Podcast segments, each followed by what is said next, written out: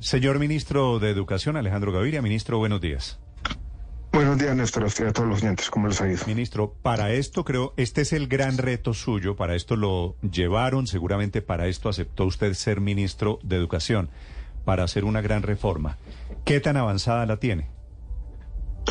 Esto yo quisiera poner todo en contexto. Todas estas, todas estas medidas, eh, una a una, apuntan a una meta fundamental que va a ser incluida en el Plan Nacional de Desarrollo, que como saben, se presenta ahora el 7 de febrero al Congreso y la meta es aumentar la cobertura o el número de jóvenes que acceden a la educación superior en 500 mil jóvenes, 500 mil nuevos estudiantes en el cuatrenio.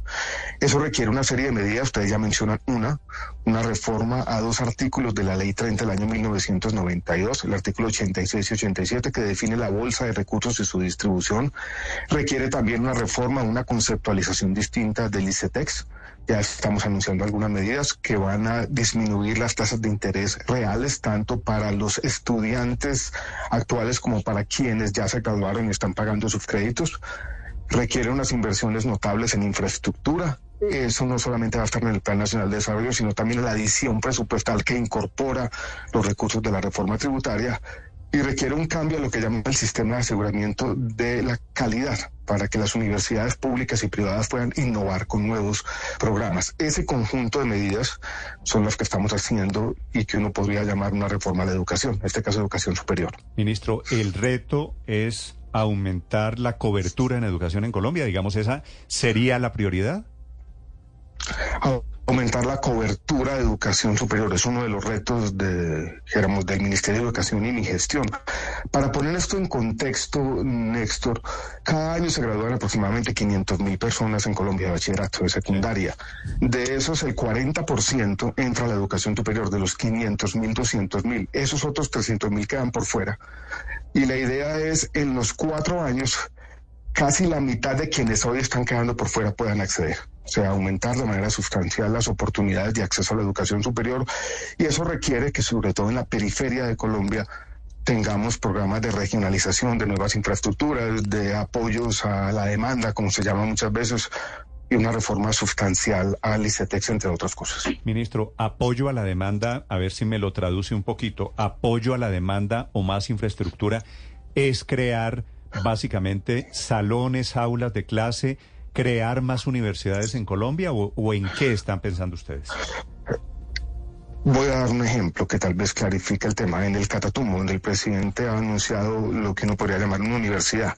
Allí vamos a tener un complejo educativo, o sea, nueva infraestructura, donde va a estar probablemente la Universidad Regional, la Universidad Francisco de Paula Santander, ofreciendo algunos programas. Tiene que ser una oferta pertinente, o sea, una oferta que tenga que ver con las aspiraciones y deseos de los jóvenes de la región, pero también va a estar el SENA y también podría estar una universidad privada. Y también de otro lado, eh, tal vez con un énfasis más urbano, vamos a tener recursos que se incorporan en el ICETEX para tener unas condiciones financieras más favorables. Las dos cosas. Esto es una política que tiene que tener, casi sobra decirlo, varios pilares. Ministro, ¿y en qué otras regiones están pensando? Usted como ministro de Educación, ¿a qué regiones le daría prioridad para llevar precisamente aulas a donde se están quedando muchos muchachos sin poder ir a la universidad? Si uno mira la cobertura de educación superior en Colombia, la cobertura total, no solamente la de tránsito inmediato, es aproximadamente el 53%. Hay tres regiones donde esa cobertura es mucho más baja la región Caribe, la región Pacífico y el sur de Colombia. Ahí es donde queremos hacer un énfasis especial. Ministro, el presidente Petro, arrancando su gobierno, hizo un llamado a alcaldes y gobernadores para que alisten lotes, para que construyan universidades. ¿Ya hay algo concreto frente a la construcción de centros educativos en este sentido? Nosotros ya tenemos un inventario de los lotes y estamos trabajando con las universidades eh, estatales de la región en ver cómo podemos llevar esa oferta. Pero yo quisiera también hacer una salvedad. Educación superior no solamente es infraestructura, no solamente es lotes. Tenemos que tener una historia subyacente de educación, o sea, los programas, cómo lo vamos a hacer, cuál es el bienestar universitario, dónde están los laboratorios, dónde están los profesores.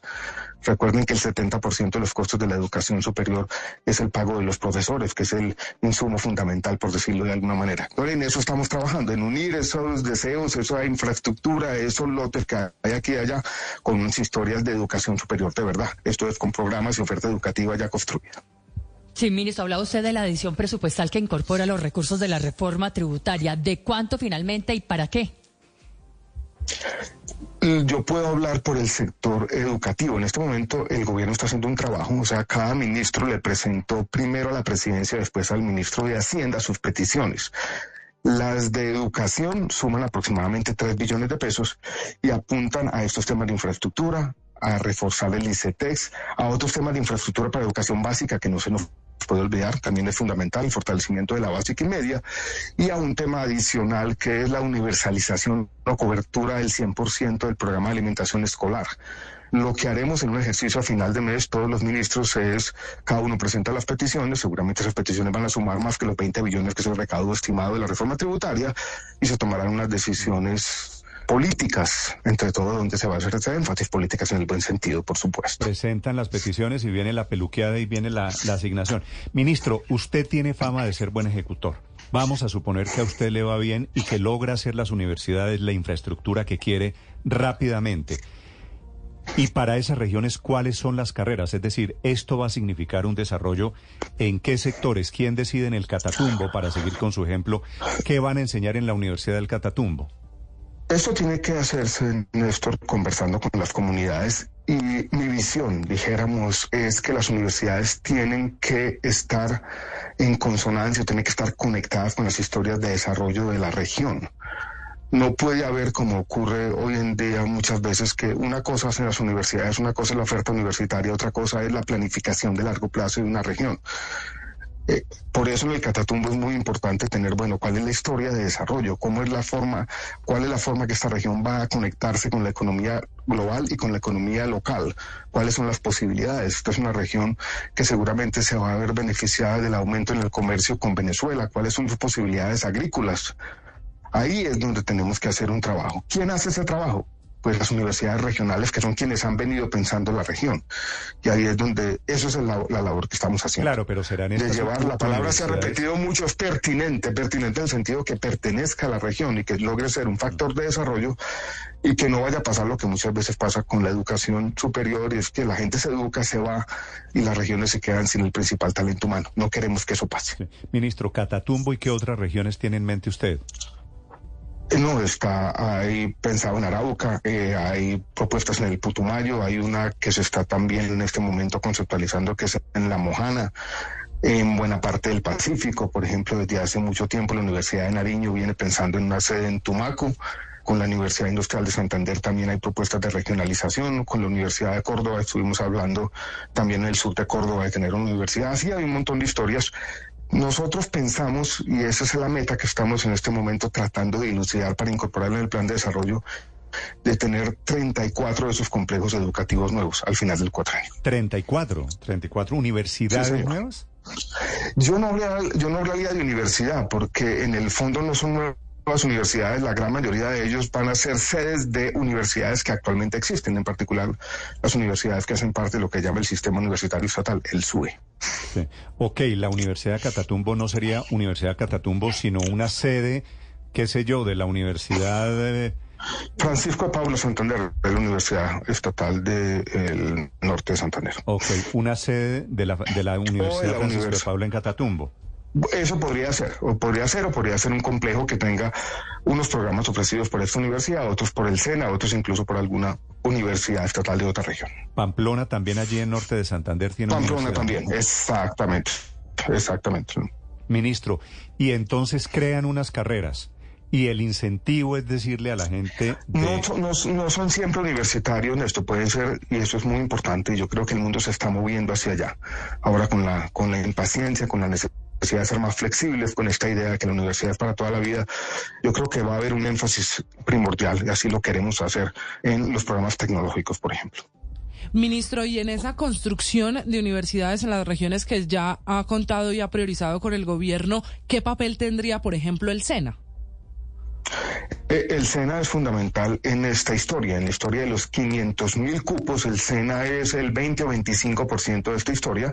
Ustedes saben bien que el SENA no pertenece al Ministerio de Educación, está el Ministerio de Trabajo, pero estamos coordinados con ellos. Incluso hoy tengo a las 3 de la tarde una reunión con el director del SENA y la ministra de Trabajo para hacer esa coordinación y ver cómo ellos se suman a esta historia. Pero entonces los programas que hoy tiene el SENA podrían llegar, para seguir con su ejemplo, a esa sede nueva en el Catatumbo. Por supuesto, por supuesto, por supuesto. No necesariamente los que hoy tiene, podría ser unos nuevos adaptados a las condiciones locales y a las demandas de las comunidades. Sí, ministro, fuera del tema de, de plata, de construcción de sedes, usted desde hace muchos años se ha dedicado a pensar en temas de educación. ¿El viraje conceptual filosófico hacia dónde es? Yo, yo creo que en, educación, sobre todo si hablamos de educación superior, nuestra otra historia que falta aquí, y es el tema colectivo. O sea, yo ya lo dije, pero quiero enfatizarlo, y es lo que se llama este la sociedad del conocimiento. Son las universidades regionales que aporten a esas nuevas historias de desarrollo. Colombia está en una disyuntiva económica que todos conocemos tiene que hacer una transformación productiva, tiene que conectarse de otra forma con el mundo. Y esas historias tienen un enfoque territorial. Y las universidades en el pasado, a pesar de las promesas del sistema general de regalías, a pesar de lo mucho que se dice, a pesar de cierta grandilocuencia en los discursos, no han sido factor de desarrollo. Yo creo que ahí es donde hay otra pieza fundamental en la transformación educativa, que ese desarrollo distinto, esa transformación productiva, que es necesario en nuestro país. Tenemos que cambiar nuestra oferta exportadora y eso tendrá que ocurrir Claro, en los próximos 10 años. pero le- el le- papel del sistema educativo. Le preguntaba, ministro, que usted lo sabe como rector de la Universidad de los Andes, que fue básicamente aquí durante muchos años, las familias querían que sus hijos fueran a la universidad. ¿Para qué? Para tener un doctor en la familia, ¿cierto? Y ese, ese Eh, era gran anhelo. y la carrera. Más que eso, yo diría, Néstor, eh, la aspiración de todos, y es un papel fundamental desde un punto de vista individual, no colectivo de la educación, en particular de la educación superior, a la movilidad social. Esa es y sigue siendo, y es fundamental. Yo quise escribir un libro sobre educación y movilidad social hace 20 años, y eso sigue siendo importante. Lo que yo dije con mi respuesta anterior es que no solamente es eso, es también las universidades y la educación superior ya desde un punto de vista más colectivo como factor de desarrollo. Sí. ¿Habrá prioridad para carreras más técnicas con una mirada de país diferente para volver a mirar tal vez más al campo que a las ciudades? Yo creo que tiene que ser así y por eso hablo de factor de desarrollo. Yo cuando fui rector de la Universidad de los Andes, y lo he dicho también ahora como ministro de Educación, tenía casi un mantra y es la- las universidades tienen que conectarse más con la sociedad de manera general. Y usted lo ha dicho también. Ministro, sobre el presupuesto de las universidades que no puede ser anualmente inferior al 30%, ¿el gobierno ha pensado para universidades públicas y privadas aumentarlo o, o qué han pensado sobre ese punto en particular? La ley 30 del año 92, de la que hablamos al comienzo de esta entrevista, define ese presupuesto, define los montos. El monto crecía, según la ley 30, debería crecer, según la ley 30 del año 1992, al valor del IPC, índice de precios al consumidor. Ha venido creciendo durante el gobierno de Duque, creció algunos puntos por encima. Nosotros garantizamos que en 2023, con un ajuste que se hizo al presupuesto, crezca cinco puntos porcentuales por encima del IPC. La reforma a la ley 30 que mencioné hace un tiempo, hace un- unos minutos, busca eso, garantizar unos presupuestos mayores y una mejor distribución, porque al interior de las universidades públicas también hay muchas inequidades en la distribución de los recursos. Pero esa reforma legal lo que busca es eso, tener presupuestos más robustos y de alguna manera resolver el problema del desfinanciamiento estructural de muchas de las universidades públicas de Colombia. Ministro, y en esta reforma, ¿el papel de las universidades privadas será cuál? Porque lo escucho hablando de universidades públicas en las regiones más apartadas, de la regionalización, de los nuevos cupos, pero ¿qué papel tendrán las hoy universidades privadas? Esta reforma, en el fondo, en los aspectos más presupuestales, se ocupa de lo público, donde el Estado invierte recursos de manera directa. Las universidades privadas, y Colombia tiene un sistema mixto de educación superior que yo defiendo, una de las fortalezas de nuestro país es que tiene un sistema mixto público-privado. Las universidades privadas las políticas esenciales tienen mucho que ver, por ejemplo, con lo que hablábamos del ICETEX al comienzo, porque el ICETEX es fundamental para el funcionamiento de muchas de las universidades privadas. Yo quisiera traer a cuento lo siguiente, las universidades privadas, incluso con una discusión que tuvimos con ella que no fue fácil en algunos de los elementos a finales del año pasado, fueron fundamentales para garantizar que la tasa de interés de los créditos de los nuevos estudiantes no supere el IPC. Ellas pusieron recursos de ellas mismas, según una disposición que salió de la última reforma tributaria del artículo 95. Entonces las universidades privadas también están colaborando. Hay una coyuntura compleja en muchas universidades privadas por razones demográficas y demás, incluso por las condiciones económicas más difíciles en los últimos años, han venido perdiendo demanda y nosotros estamos trabajando con ellas para ver cómo dentro de esta estrategia puede haber recursos adicionales que estarían en el ICETEX para ayudar también a que las universidades privadas puedan ser fundamentales en el cumplimiento de estas metas. ¿Y qué vamos a hacer, ministro, con las universidades de garaje, que más bien son un negocio y una estafa? Pues el Ministerio de Educación tiene una dirección de supervisión, vigilancia y control que se dedica a eso. Pero lo fundamental que me parece a mí, en lo que yo creo que la sociedad podría verse beneficiado. Nosotros ya tenemos datos que conectan las historias laborales con los diferentes programas de las diferentes universidades, en la medida que quienes toman decisiones, jóvenes y familias, conozcan eso. Y sepan que hay el 30% de los programas de educación superior hoy en Colombia tienen retorno cero y esa información sea pública y se puedan tomar mejores decisiones. No vamos a necesitar solamente inspección, vigilancia y control, sino ciudadanos informados tomando buenas decisiones. Eh, yo creo que en todo caso Colombia tiene un sistema de aseguramiento de la calidad de educación superior que ha venido funcionando relativamente bien desde hace un tiempo. Se volvió sobreregulado y lo queremos reformar porque hoy en día tenemos un sistema que a veces no funciona muy bien para impedir el funcionamiento de esas universidades de garaje y le está coartando la innovación a las otras universidades que sí están haciendo las cosas bien. Entonces ahí, en eso que llama el sistema de aseguramiento de la calidad, que tiene que ver con la acreditación y los registros calificados y demás, estamos planteando un cambio grande que implica, perdón aburrirlos con todos estos temas, una reforma al decreto 1330 que expidió el gobierno pasado. Ministro, hablando de decretos, de requisitos, lo están escuchando muchos líderes estudiantiles y me piden que le traslade una pregunta. ¿Es cierto que el gobierno, que usted en el Ministerio de Educación dejó en firme el requisito que había propuesto el expresidente Duque, que quienes van a aspirar a la matrícula cero, a esa gratuidad en la matrícula al próximo semestre, deberán estar registrados en el CISBEN y solo estar en el grupo 4? Eso significan los grupos pues más reducidos porque muchos de estos jóvenes, dicen esos mismos líderes, no necesariamente están en estrato 1 o 2. Hay quienes pueden estar en 3 o hasta 4 y necesitan el apoyo en la matrícula. ¿Eso es cierto? Eso no es cierto eh, y yo creo que están equivocados. Ese no es un requisito que el gobierno pueda cambiar de manera autónoma. Ese es un requisito que está en la ley y cambiarlo necesita un cambio legal y el gobierno está promoviendo ese cambio legal de la ley que se llama gratuidad. O sea, yo no puedo como ministro de Educación expedir un acto administrativo para cambiar algo. Es, es, cierto que se, mantiene, que se mantiene el requisito porque está en la ley. Pues, Pero apoya usted que, se quite. Es lo que está en la ley y nosotros estamos viendo cómo podemos ver que ese requisito no sea un impedimento para que la gratuidad beneficie a más personas dentro del marco legal que nos tenemos que mover. O sea, yo soy un funcionario y tengo que obedecer la ley. A propósito de leyes, ministro, le tengo una pregunta guardada desde hace rato. En la reforma tributaria hay un, hay un impuesto a las universidades privadas, ¿cierto?